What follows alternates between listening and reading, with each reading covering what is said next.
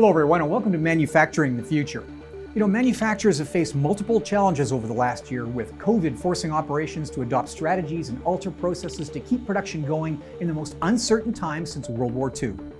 Now, operational resiliency, well, that's going to define companies that emerge strongly from the pandemic, and today I'll be speaking with an expert on this subject, Abby Eon, General Manager, Kepware at Boston, Massachusetts-based PTC. Abby, thanks for joining us today. Thank you, great to be here. Abby, you were previously VP of Software Development at Kepware, so you've seen many changes in the industry. So can we start with connectivity? Now, connectivity manufacturing, now that's evolved from paper-based feedback systems, you know, pioneered by Deming and the quality movement. Then we moved to centralized monitoring of analog signals fed by dedicated sensors to today's sort of Ethernet-dominated PLC-controlled environment. You know, now the industry is looking at a world of cloud-connected devices that generate huge amounts of data.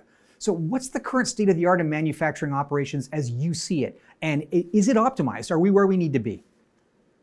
Yeah, absolutely. It's a great question.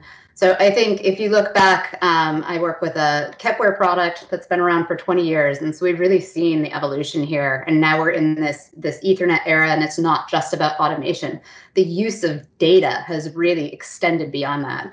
And that's really where we see the future, are companies who understand the value of this data, not necessarily a point-to-point connection like to power a specific application, but really breaking down these silos and creating an infrastructure across their organization to make that accessible to different types of applications. So when you start thinking about a lot of these companies coming in during digital transformation, they're thinking more holistically about their data. When they're putting something like a PLC on the floor that's controlling some kind of asset, they're thinking about different use cases. Potentially, they're working alongside with data scientists who are thinking about AI and other analytics use cases upstream. They're thinking about ways that data might need to be normalized, processed, manipulated in some ways. So it's really a data strategy versus just these kind of point-to-point connections that we've seen. And this is really just in the last 5 years, we've started to see this mature. When you say state of the art, I think the maturity level is all across the spectrum right now. So really, there are no standards around this kind of standard data layer, if you will. There's emerging ones. And so we're going to start to see, you know, those come to market. We're going to, at the same time, start to see people really like coming up with their own proprietary methods, and only time will tell how that's going to play out. Abby, there was a time when in manufacturing, there's sort of a bifurcation. There were big capable companies and there were small players. And big capable companies, well, they always led with technology in every form. And then eventually it sort of trickled down the supply chain to the smaller players. In some cases, they were dragged into the future by their larger customers. Is that still true today? I mean, are these technologies now, are they more accessible to smaller players? I would say, so we've seen a split, especially with things like the prevalence of a do-it-yourself implementation of IoT type technologies. So we have even seen very traditional control system integrators come in. They understand that, you know, I always like to say, it's not like IoT invented OEE. It's been around for a long time. So, I mean, these are designers at heart. They're people who have designed SCADA applications and quality systems. And so they just see this as an extension of their tool set, and they will start building solutions for very specific problems. And I think that is, there's a lot of innovation at that real-time controls and those engineering levels. For those bigger companies, yes, now they're thinking about these broad enterprise digital transformations. But even those have started in different sections of companies. I just read something that about, on average, an enterprise has 13 different IoT platforms across its entire enterprise. So you're going to see a trend of people moving towards standardizing that to maybe a platform for application development. But at the same time, when it comes down into the individual sites, they're all solving slightly different problems. So you'll see these more customized applications going out, and it's not dissimilar to what's being built from the bottoms up. So I do believe that's all going to blend together, and the smaller companies will have a similar model when it comes to really where the work is happening. About a decade to 10, 15 years ago, there was a general belief that large integrated platforms are rigid. and that it's more expensive to then alter your software to conform with changing production needs on the shop floor than it is to have a sort of a piecemeal system where you have multiple control systems all talking to each other, which of course brings its own problems in there. Is that still true? I mean, if you go, the goal is always to get one integrated package that handles everything from the, you know, procurement at the front end to shipping at the loading dock there. Is that truly possible? I think what we're seeing from a technology perspective, so we talked a little bit about how technology is coming in to solve these problems. I do think a lot of these IoT platforms in general, and even analytic platforms, they're moving towards a solutions mindset. So it is like a best in suite. But a lot of that's just around getting value from IoT because it's so expansive, right? There's so many use cases, and especially when you start getting more complex, like into AI type, analytic, predictive maintenance. So when you see that, the idea of a solution that a company can embrace on an enterprise level, that's, you know, the one call to make and all of that off, like there is a big benefit as we're in our infancy in some of these really scaled IoT implementations. I think technology trends have shown us, though, that over time, you start to see these best of breed components coming in. And that's usually an evolution, right? We get really comfortable with grand scale rollouts and those turnkey solutions. And then maybe there are little aspects that we want to tweak from a performance standpoint. So I do see that as a future evolution. I mean, I think we have to get to a point where we're comfortable getting that time to value from IoT to start with. Before we can get there. I also definitely see interoperability. And, you know, I did mention there isn't necessarily a standard for how we model industrial data across an enterprise, but there are absolutely standards for how we transfer that data, right? Like an MQTT, OPC UA. So as people think about interoperability in these components, that's a split on vendors. I think OPC UA for the industrial data, machine data space is certainly almost universal.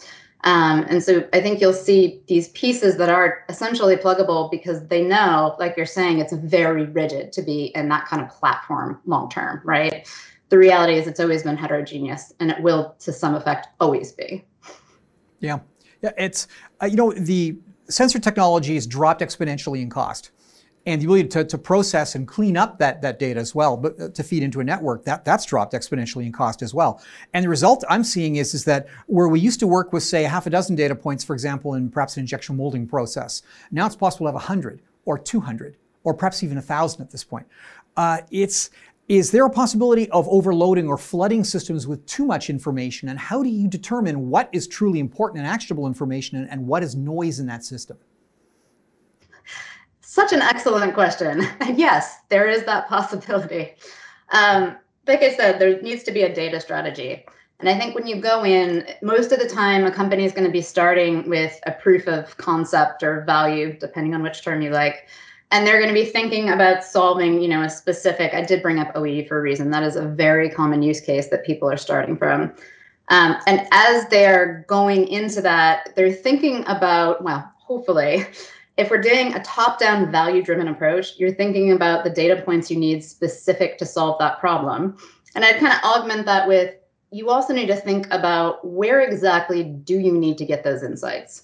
So if I'm trying to make a decision about, say, quality, and everything that I have is something that is on-prem at the edge, do I really need to send that to the cloud if the only thing I'm doing is a logical check? I can probably take some data points, maybe I do have to do conditional logic, and I can process that data and get my insights right there. Versus if you're building an analytics model and you need a lot of data and you need to stream it in that case, you might be sending a lot of data to the cloud to get that kind of compute and processing. And the latency might be okay because you're looking at it on an enterprise-wide, looking at the trends that you might have. So I think it's data strategy built by what's the value you're trying to derive. You have to be a little strategic because you might be solving OEE today, but what are the main pieces you might need tomorrow? And that again goes back to engineering and a process perspective. And then also thinking about this, you know, edge to cloud continuum and where are my insights going to happen? Abby, I'm glad you brought up processes, because manufacturers tend to think in terms of their processes. You know, data analytics and many operations that I see operate sort of as digital analogs to old school sort of mechanical, you know, feedback systems. But I mean, is there a higher level of understanding about manufacturing processes that's going unexplored, or could be better explored, that's hidden inside these much more capable systems today? Yeah, absolutely. I think that's, you'll hear a lot about the concept of digital thread, which has a lot, I would say, of nuances depending on who's talking about it. But you just brought up that concept, right, of the digital twin. We have something that is a digital representation of something physical, but it's not just the information about, say, the asset or the process or the things that are available in the OT space. You want to start thinking about things like, you know, spatial data, which is only going to get augmented from separate either sensors, you know, cameras, things like this. You also have, you know, data around the origin of these assets or these processes that you're going to get from IT-based systems. And I think the ability to tie in, you know, without getting too promoting PTC, but, you know, one of the things we look at strategically is, you know, you design a product, you get to a point where you're managing its life cycle, you get to a point where it's out in the field and we need to track what's happening, and you want these constant feedback loops. And so this model that you've built really should be an aggregation of data from all of these different sources, and not just siloed to the specific, you know, asset itself, or in the case of a process, you know, not just specific to what's happening in that action on the plant floor. There's so much more data. And that's, again, the edge to cloud piece. We have to think about where the data lives. How do I source it? Where does it need to be? For a century, more than a century, manufacturing, it's been about high volume, low mix. The way to get consistent quality, lowest possible cost, is to make a lot of one thing. And that, of course, gives you a huge data set of a very, very specific thing. So if I'm stamping widgets, basically, I know if I can measure a million of them, I can get a pretty good idea whether I'm making them well or not making them. Today, it seems to be the opposite way. We're seeing manufacturers going to increasing product customization and high mix, low volume, large overall production, but very, very little production of a specific specification or type of product. And the result of that, of course, is that you don't necessarily have a massive data set to work with, but you still need to glean, you know, actionable information from that. Where does the software step in at this point? How do you sort of paper over that problem? So when you're thinking about that digital twin, and I really did bring in specifically the design of a particular asset, and as well as, you know, the bill of materials that's going to go then manufacture that, because you have to think about, we talked about that data layer, but you have to think about that data model and all of those aspects that are coming in. I mean, the reality is, with the generation that we're in, that we can have everything on demand, everything we need, we can custom order things, like, you know, it's going to be increasing that we're able to do that. And so it becomes very important decisions around, you know, what did I put in this particular asset for, you know, how we track the life cycle of it. And I think that's really that key data of building out your digital representation or your digital twin, bringing in those different data points so that you can think a lot more strategically around how you manufacture smaller lots, right? And then that's also going to tie into things about how we build our, you know, production systems and automation to make them very flexible so that we can do small orders, and we can, with the same equipment, accommodate, you know, different customizations on that. So that's going to evolve it in not just a data sense, but as you know, I'm sure you've seen, just how we're thinking about building the lines that can actually do the manufacturing. Abby, how do you define operational resiliency? What do we mean by resilient in your context? Resiliency, I think, close to home right now. We've talked about this for a long time, but with COVID coming in and the pandemic, we saw companies, and I will say a lot of small companies too, got hit with this. They had to shut down their operations. And some of it was as simple as, I can't have these two people sitting this close to each other. Some of it was, you know, for years we've talked about automating these systems, but it's a manual inspection right now. So I think we always hear digital transformation is something that's going to lead to people being resilient and their operations, you know, not being in a shutdown system and not being in that. But what we have to think about in that context is, it's not just fancy IoT. It could be as simple as automating that process so two people aren't standing that close together. That right there is creating resiliency, right? And then as you think about it broader, it really does then extend towards that whole digital transformation piece about there are going to be places that we're using new technologies to make our operations more productive, more robust, have more redundancy with it, and essentially keep operating and operating as efficiently as possible. I think that's kind of the piece where businesses are going to be looking at strategically to make sure that they're not falling behind and not, you know, being the next Blockbuster Video. Abby, are you talking about risk management here? Yeah, I mean, there's certainly a level of risk management with that. Now, it's historically, I come from the automotive industry, the manufacturing side originally, and our idea of resiliency was if a tornado blows through here and we have a power outage, what do we do when our process equipment cools down? Because we can't let it cool down, because if we have to reheat it from scratch, our set points are gone. We go through a sort of a random period of instability before things settle down, and we have a production loss not only from the downtime from the power failure, but from the time it takes to actually get production stable again, which is a finite time, which is considerably longer sometimes than the time that is down. Is that something that we can address with software? Is that something where we can sort of go back to where we were running sweetly just before everything went to hell? Software can do anything, of course. And I mean, that's a great example too of, you know, a traditional resiliency. We used to think about things of natural disaster. Now we have to think about things also. Cybersecurity is an increasing threat out there, and you know can create situations where you also are in similar downtime. So I think some of these and the advantage to some of these things is digitizing and creating these digital copies of what's happening in the physical world, and saving information like that, being able to rapidly bring that back online and be able to cut down the time that you have a gap from when production was shut down to when you can be back up and productive. Well, I'm glad you brought this security issue up because that was the next question. Cloud connectivity. Let's face it, it means that as an extruder, I can sit in a beach in Cancun and I can monitor the set points of my machine making extrusions, you know, all day and all night. But it also means that the rest of planet Earth potentially can tap into that data stream and find out what I'm doing as well. And for many manufacturers now where they're involved in things like military contracts, they have ITER, they have some kinds of classified information, often proprietary information that their customer is interested in protecting.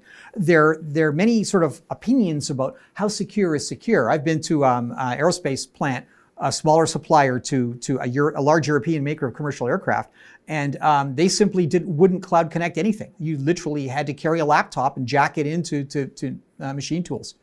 Can it be truly secure? Can it be? I think security is an arms race, right? And your strategy around it, we often talk about defense in depth. So as a software manufacturer, it is our responsibility to make our software as secure as possible. And in that arms race is we have to be responsive. We have to be looking at, you know, if we have third party embed, we have to think about those vulnerabilities. We have to be working with the right government agencies. And you'll see this across, I think, the automation industry has really matured on this and is using all of the homeland security type tools to make things aware. Then the next level is, you know, okay, well now as a customer, you need to be accountable for that. You need to be accountable for watching those alerts, for updating your systems. And I think we all know, especially for, you know, a product like Kepware, which is essentially, you know, an edge communication platform, but we're aggregating data and sending it up to applications, you don't interact with it every day. So you have to be really mindful of your infrastructure, all of the pieces you don't see every day. And then on top of that, you're going to have your IT team that's helping you secure your networks. So I think when you say, is it ever truly secure? I mean, there's always going to be a cutting edge of bad actors that are going to be trying to go in here. I think one of the things that we will see as we go forward is what type of company do you want to be as a manufacturer? Right now, the trend is, you know, things that the more real time, the closer to the controls network it is, the less likely that they're going to share that data or that they even can, as you just pointed out, right? But as we start becoming, we see a lot of value on the other side of like, okay, I can see this data at an enterprise level and wow, I'm getting insights and it's actually bringing me, I'm saving, you know, millions of dollars. You know, we do see that trend coming down and then it becomes about the physical act, you know, of securing, of IT's job to secure and OT's job to secure. And when you think about pipes to public cloud, for example, or even private cloud, how much do you want your company to be, you know, in charge of the latest technologies with security, have their head in it, Or how much would you rather have a cloud provider who has entire teams dedicated to this be entrusted with that? And I think that's just a decision every company will have to make. It will be different in different industries due to government regulation, due to risk of life safety. I think all of those will be a component, but you know, what a lot of enterprises found just in the IT voyage of, you know, kind of more business data going into the cloud is at the end of the day, based on how they staffed IT, it was actually more secure to send something into AWS or Azure because they have that company and they just didn't want to spend there. Abby, last question is the elephant in the room. I've got to bring it up. AI. Are we moving toward a world in which manufacturing is simply no longer controlled and decisions are no longer made by people? Are we going to see a level of automation and algorithmic control of operations to the point where we simply do what the computer tells us to do? You started with a lot of this going to all we do is this. And I think the reality is, it leads a little bit off of what we just talked about on like, what do you want to spend on as a manufacturer, right?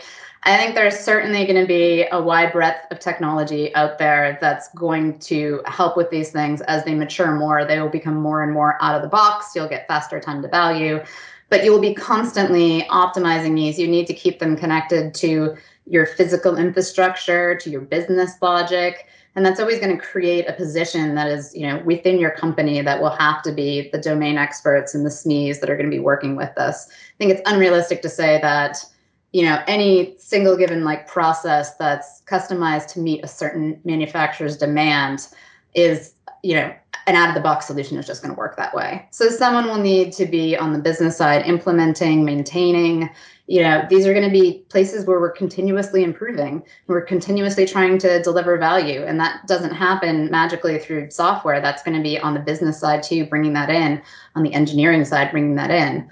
I think we're a very long way off, even if we had the technology, for the trust of organizations to fully rely on it. Maybe they've, you know, looked at Skynet too much, but certainly aspirational. You know, maybe a possibility far in the future that there's going to be a really heavy AI, but I think in the near term, especially as the market matures, you're going to see a nice balance of really people coming in as some of our other folks in manufacturing are, you know, aging out essentially and retiring from the workforce, younger people coming in that are digital natives, and they're really going to, you know, elevate the level of interactions they're doing with these systems. Abby Eon, General Manager of Kepware, thanks for joining us on the program. Thank you. And thank you for joining us in Manufacturing the Future. See you next time.